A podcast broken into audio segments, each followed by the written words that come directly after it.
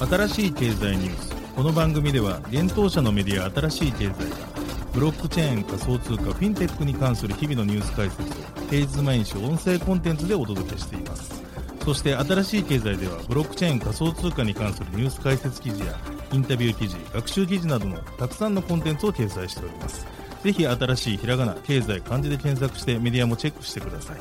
そして LINE 公式アカウントではメディアの更新情報を配信しております LINE 公式アカウントにもぜひご登録ください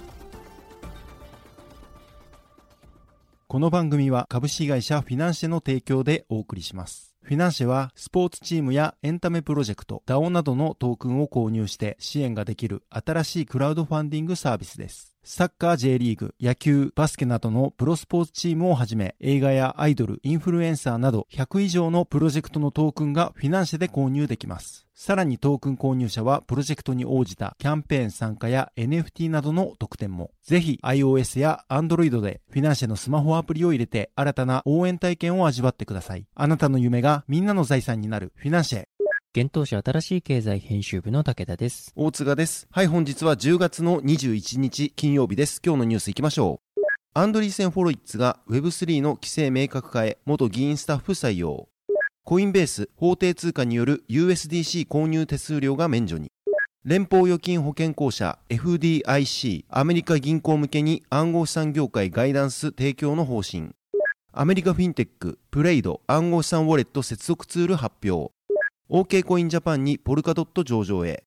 クラーケングローバルにスタックス上場へ。レディットユーザー250万人以上が同社ウォレット作成、NFT アバター購入のため、バイナンス、キプロス共和国で暗号資産事業ライセンス取得。暗号屋 NFT メディアプロトコル、ビアブルのソフトウェア開発キット発表。アバランチのアップグレード、バンフが完了、サブネットでステーキング可能に。徳洲会体操クラブ、フィナンシェでトークン発行。B ダッシュクリプト Web3 ピッチへ優勝はバンズ準優勝は 0xDB 一つ目のニュースいきます。大手ベンチャーキャピタルのアンドリーセン・ホロウィッツが下院金融サービス委員会の副ディレクターを務めたコリン・マッキューン氏を同社のクリプト部門政府担当責任者として採用したことを10月20日に発表しました。マッキューン氏はこれまで10年間、下院金融サービス委員会や下院交通インフラ委員会、下院規制委員会など議会に関わる職を経験してきました。アンドリーセン・フォロイッツでは、それらの経験を生かし、Web3 に関する規制の明確化に取り組むとのことです。アンドリーセン・フォロイッツによると、Web3 の規制明確化は超党派の課題であり、政策立案者と企業が協力して包括的な Web3 の法律や規制の実現に取り組む必要があるとのことです。マッキュン氏は Twitter にて、Web3 に関する政府への提言活動は極めて重要な局面を迎えています。今後5年間の法律や規制への取り組みが、今後数十年間にわたり、アメリカの競争力に影響を与えることになります。今、これまで以上に産業界と法律家が協力し合わなければなりません。新しいテクノロジーには新しい考え方が必要ですとコメントしています。また、アンドリーゼン・フォロイツの最高執行責任者であるアンソニー・アルバネーゼ氏は、私たちのチームを補完するために、アメリカの立法過程に対する深い理解を持つ人材が不可欠だと考えています。コリンの立法問題と暗号資産業界への深い理解は、私たちのチームにとって貴重な存在となります。とコメントしています。なお、アンドリーセン・フォロイツの暗号資産に関連した最近の動向として、今年5月に業界最大となる45億ドル規模の Web3 ファンド、クリビトファンド4を立ち上げています。また10月4日には Web3 企業 Web3 データプロトコルゴールデンの4000万ドルの資金調達を主導しています。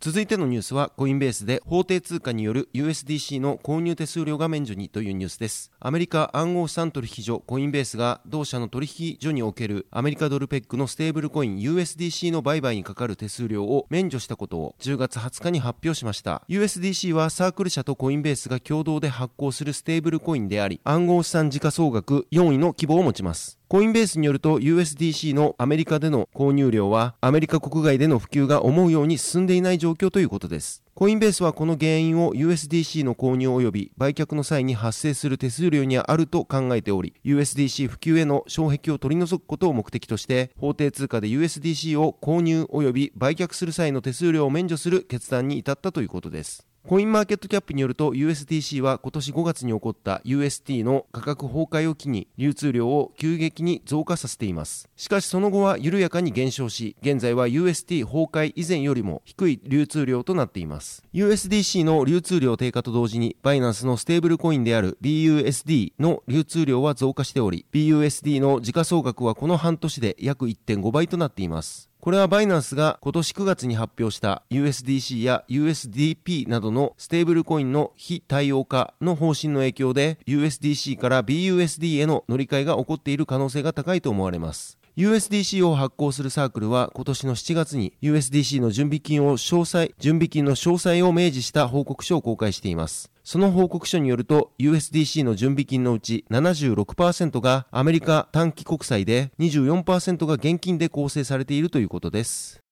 続いてのニュースいきます。連邦預金保険公社 FDIC の会長は銀行規制当局が暗号資産関連リスクについて理解を深めれば暗号資産関連の活動に関する業界ガイダンスを金融機関に提供することを期待していると伝えました。ブルッキングス研究所での講演で FDIC 会長のマーティン・グルーエンバーグ氏は私たちは他の新しい活動に関連するリスクを評価するのと同じように暗号資産の活動に関連するリスクを理解し評価しなければならないと述べました。した。さらにグルーエンバーク氏はアメリカドルにペックした暗号資産として分類されるステーブルコインを利用した将来の決済システムの可能性について FedNow サービスや FRS のデジタル通貨の可能性と同様に連邦準備制度が間もなく開始するフェットナウサービスを補完するものであるとしました。決済用ステーブルコインは強固なガバナンスとコンプライアンスの仕組みを持つ許可制のブロックチェーンに基づいていればより安全性が高まるだろうと言います。また、グルーエンバーグ氏は安全性と健全性、消費者保護、マネーロンダリング防止に関する基本的な監督責任の観点からパブリックブロックチェーンは非常に大きな課題をもたらすとも伝えました。今年7月、FDIC は暗号資産関連企業にサービスを提供する銀行に対し、破綻した場合にどの資金が政府によって保証されるかを顧客に確実に伝えるよう促し、顧客が資産の安安全性について混乱することを懸念していると指摘しました。FDIC と FRB は7月に破産を申請した暗号資産関連企業、ボヤジアデジタルに対し、同社のプラットフォームで投資した資金が政府によって保証されると顧客に誤解させたとして停止命令を出しました。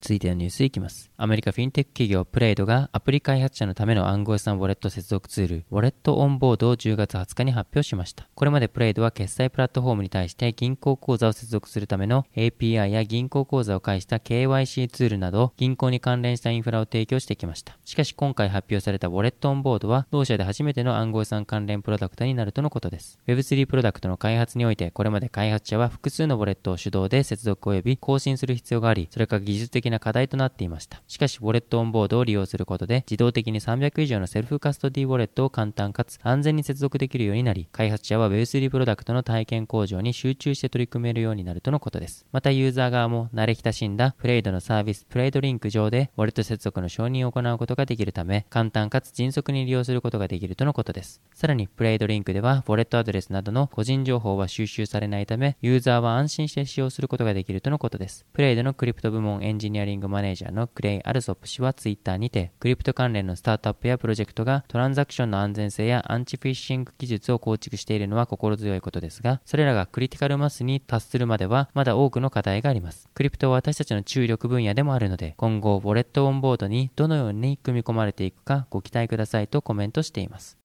続いてのニュースいきます。国内暗号資産取引所 OK コインジャパンが暗号資産ポルカドットの取り扱い予定を10月20日に発表しました。27日より開始となる予定です。対象となるサービスは取引所及び販売所。入庫受付開始が27日17時から現物取引の開始は31日17時を予定しているとのことです。なお国内においてドットを取り扱う交換業者は法人向け提供も含め16社となる予定です。OK コインジャパンではドット上場により全19銘柄の暗号資産を取り扱うことになります。現在、同取引所ではビットコイン、ビットコインキャッシュ、イーサリアム、イーサリアムクラシック、ライトコイン、リップル、リスク、OKB、IOST、エンジンコイン、ベーシックアテンショントークン、トロン、クォンタム、パレットトークン、アバランチ、ステラルーメン、カルダノ、ポルカドットの取引が行われております。続いてのニュースは、クラーケングローバルに STX 上場へというニュースです。アメリカ・サンフランシスコ拠点の大手暗号資産取引所、クラーケンが暗号資産スタックス STX の取扱い予定を10月20日に発表しました。取引開始は21日14時世界協定時からの予定です。クラーケン及びクラーケンプロでサポートされます。取引ペアについては USD およびユーロに対応。入金はすでに開始されています。なお日本については取扱い対象外となります。スタックスはスマートコントラクトをビットコインに導入することを目的としたブロックチェーンです。ネイティブトークンである STX を一時的にロックし、ネットワークのセキュリティとコンセンサスをサポートすることで、報酬としてビットコインを獲得できます。現在 STX はバイナンスやコインベース、ゲート、クーコイン、OK コイン、OKX など多くの暗号資産取引所で取り扱われています。なお、記事執筆時点での時価総額は約597億円で、ランキングは81位となります。こちらの数字は10月21日コインマーケットキャップで調べたものとなります。続いてのニュースいきます。250万人以上の Reddit ユーザーが NFT アバターを購入するために同社提供ウォレット、ボルトのアカウントを作成していたことが分かりました。テッククランチが10月19日に報じました。報道によると300万人を超えるユーザーがボルトアカウントを作成しており、そのうち250万人は Reddit 上でプロフィール写真として使用できる NFT アバターを購入するためにアカウントを作成していると説明されています。テッククランチの主催のイベントにて Reddit CEO パリバット氏が述べた内容となります。Reddit は今年7月、Reddit 上で展開される限定 NFT アバターコレクション、コレクティブルアバターズをリリースしており、アバター所有者には Reddit 内で自身専用アバターとして利用できる権利が与えられています。この頃から Reddit ユーザーらのボルトアカウント作成が進んでいました。なお、ボルトは同コレクションの保存と管理ができるウォレットとなっており、イーサリアムと互換性のあるブロックチェーン上で動作する特定のウォレットアドレスをユーザーに提供しています。また、コレクティブルアバターズはポリゴンブロックチェーンが基盤となっているとのことです。なお、ユーザーは同コレクション専用コレクティブルアバターズショップでアバターを購入できますが、現在二次販売については同サイトで対応していないとのことです。続いてのニュースいきます。大手暗号資産取引所バイナンスがキプロス共和国で暗号資産サービスプロバイダー VASP として承認されたことを10月20日に発表しました。バイナンスはキプロス証券取引委員会 CYSEC から VASP の認可を取得したことにより、同国で現物取引やカストディ、ステーキング、カードサービスなどの暗号資産サービスを提供できるとのことです。また、バイナンスの他に暗号資産取引所クリプト .com がキプロス共和国で VASP の認可を取得したことを今年7月に発表しています。なお、ヨーロッパにおいてバイナンスは今までにフランス、イタリア、スペインで VASP の認可を取得しています。今回の取得でヨーロッパで4カ国目の認可取得となりました。また、ヨーロッパ以外にもバーレーンやタイ、ドバイ、プエルトリコ、ニュージーランドなどなどの規制当局から暗号資産に関連したサービス提供のライセンスを取得しており、直近では今月6日にカザフスタン共和国で暗号資産事業を行うためのライセンスを取得しています。続いてのニュースは暗号屋がビアブル SDK リリースというニュースです。ブロックチェーン関連プロダクトの開発を行う暗号屋がソフトウェア開発キットビアブル SDK のリリースを10月20日に発表しました。ビアブル SDK は暗号屋提供の NFT 所有者のみ視聴閲覧ができるデジタルメディアプロトコルビアブルのソフトウェア開発キットということです。暗号屋によると、ビアブル SDK 利用により、ウェブサイトから自身の NFT を販売するミンティング LP やマーケットプレイス、バース、ブロックチェーンアザーサービスなど、様々なモジュールでビアブルを実装することが可能になるといいます。これにより、誰でもビアブルを使って Web3 上でデジタルコンテンツビジネスを展開することが可能になるということです。ビアブルは、分散型鍵管理技術により、分散型アクセスコントロールを行うことで、NFT の所有者のみが暗号化されたコンテンツを複合し、閲覧できる機能を実装しています。これによってコンテンツ事業者が Web3 上で CD や DVD などのメディアと同じように NFT をメディアとして利用したデジタルコンテンツ流通を実現することが可能になります。また、ビアブルは手紙を封筒に入れて情報を保護するようにデジタルコンテンツに限らず Web3 上で医療や教育など様々な分野の個人データを管理することができるインフラとしても活用できるということです。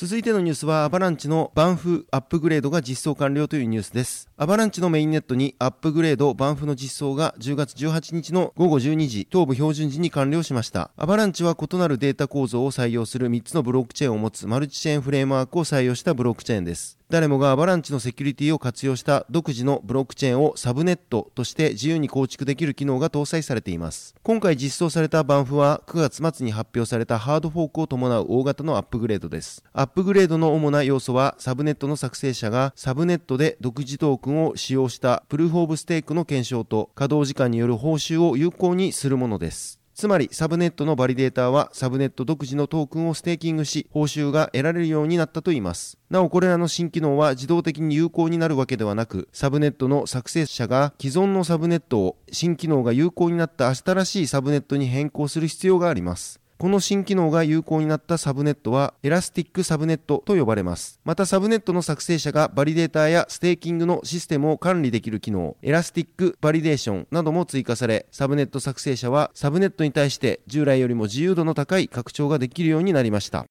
続いてのニュースは徳洲会体操クラブフィナンシェでトークン発行というニュースです。次世代クラウドファンディングサービスフィナンシェが徳洲会体操クラブのトークン新規発行と販売開始を10月21日発表しました。徳洲会体操クラブは神奈川県鎌倉市の徳洲会スポーツセンター鎌倉を拠点に活動する体操クラブです。2004年アテネオリンピックの金メダリストである米田功氏が監督を務めています。今回のトークン販売により集まった支援金で徳洲会体操クラブが目指す体操選手が生涯にわたり価値を生み出せる社会実現に向け選手たちの価値向上体操競技の人気向上につながる発信力の強化を行っていくということです。なお今回フィナンシェ上で発行されるトークンは特集会体操クラブトークンとして販売されるということです。このトークン購入者は特典としてチーム運営の一部に携われる投票企画への参加や参加型イベントへの招待特典抽選への応募などの権利が得られられます。投票はトークン保有数に応じて投票数が多くなる仕組みや保有しているトークン数の割合によって抽選特典の当選確率が変動する仕組みとなっています。また一定のトークンを保有しているサポーターには限定の特典も提供されるということです。なお、フィナンシェで発行されているトークンは、金融商品取引法上の有価証券ではなく、資金決済法上の暗号資産でもないということです。現時点で発表されている投票企画案として YouTube 企画への出演選手投票が挙げられています。また抽選特典案として優勝記念 NFT プレゼント企画五輪壮行会報告会招待企画があります。特集会体操クラブトークンの初回販売は10月21日13時から開始しており12月2日21時まで実施される予定です。なお特集会体操クラブトークンの販売には5000ポイントから10万ポイントで購入できるメニューが16個用意されています。それぞれで獲得できるトークンと特典が異なります。それぞれのメニューでは購入ポイント分の特集会体操クラブトークン付与及び先ほどお伝えしたた投票及び抽選企画等への参加券とトークン保有数に応じた特典。そして NFT となる初期サポーター記念コレクションが提供されます。また、各所属選手の支援メニューでは、それぞれの選手に関する限定の NFT が特典として用意されています。その他の特典として、団体選手権、オンライン壮行会参加権利、企画ミーティングへの参加権利、動画による米田監督指導が用意されています。なお、フィナンシェポイントは、フィナンシェプラットフォーム上でのみ使用できるポイントのことで、1ポイント1円で購入ができます。続いてのニュースは B ダッシュクリプト Web3 ピッチ結果発表というニュースです。福岡で開催中の B ダッシュキャンプ内の新しい経済がコラボレーションパートナーとして企画運営協力した Web3 領域に特化したカンファレンス B ダッシュクリプトで21日にピッチコンテスト Web3 ピッチが開催されました。ピッチコンテストに出場したのは 0xDB 青葉プロトコル、バンズ、クリプトバーピアツーピア、ハイフン、ネイピアファイナンス、オプション、ファネロズユナイト、ベースラボラ10のブロックチェーン暗号資産プロジェクトです。それぞれのチームのピッチをハイパーリズムのロイド・リー氏、メテオライトラボ、インキューバーアルファのメロディー・タイラ氏、ホットリンクの内山幸喜氏、コインチェックの大塚祐介氏、サードバースの国光弘直氏、ハッシャブの平野淳也氏、B ダッシュベンチャーズ、西田隆一氏ら審査員が審査をしました。そして審査の結果第1回となる B ダッシュクリプトの Web3 ピッチの優勝がバンズ、準優勝は 0xDB が受賞しました。優勝したバンズはスマートコントラクトの開発に特化したサービスを作る企業です。いわゆるブロックチェーンブロックド as a Service、あるいは Smart Contract as a Service と呼ばれるサービスを提供しています。ユーザーはコーディングなしにスマートコントラクトを取得でき、Web3 ビギナーのエンジニアでも分散型アプリを簡単かつ安全に開発できます。現在バンズはバンズコンソール、バンズ SDK、バンズスマートコントラクトハブ、バンズモニタリングなどの機能を提供しています。また今後トークンエコノミクスも形成予定で、スマートコントラクトエンジニアがサービスへ貢献することでリワードトークンがもらえる仕組みが検討されています。準優勝の 0xDB はブロックチェーンや NFT の技術を用いて死や経済的価値の喪失の恐怖をゲームで痛感できるハックスラッシュアドベンチャーブロックチェーンゲームミニミニダンジョンを提供している企業です。ミニミニダンジョンはダンジョンで対戦型のゲームです。また、ゼロ知識証明を用いた代表的なレイヤー2である ZK シンクと提携し、 Free to Play & Play with Earn Play for Fun をトークノミクスで解決し、グローバルで提供予定です。基本的にゲームは無料でプレイでき、収益を得るためには NFT の取得が必要となります。なお優勝したバンズには賞品として B ダッシュクリプトスポンサーである DMM.com より DMM プリペイドカード10万円、ビットバンクよりバニラビザギフトカード5万円分、ダブルジャンプ東京より N スイート1年無料、EY ジャパンより EY スタートアップパッケージ3ヶ月利用券、プロトコルラボより1対 1Web3 データストレージチュートリアルワークショップが贈られました。また準優勝の 0xDB には賞品として DMM.com より DMM プリペイドカード5万円分、ダブルジャンプ東京より N スイート1年無料、EY ジャパンより EY スタートアップパッケージ3ヶ月利用券、プロトコルラボより1対 1Web3 データストレージチュートリアルワークショップが贈られました。はい、本日のニュースは以上となります。このように私たち新しい経済編集部では、ブロックチェーン暗号資産に関するニュースを平日毎日ラジオで配信をしております。本日ご紹介したニュースはすべてサイトの方に上がっております。ぜひサイトの方も見に来てください。新しいひらがな、経済、漢字で検索して見に来ていただければと思います。それでは本日はありがとうございました。ありがとうございました。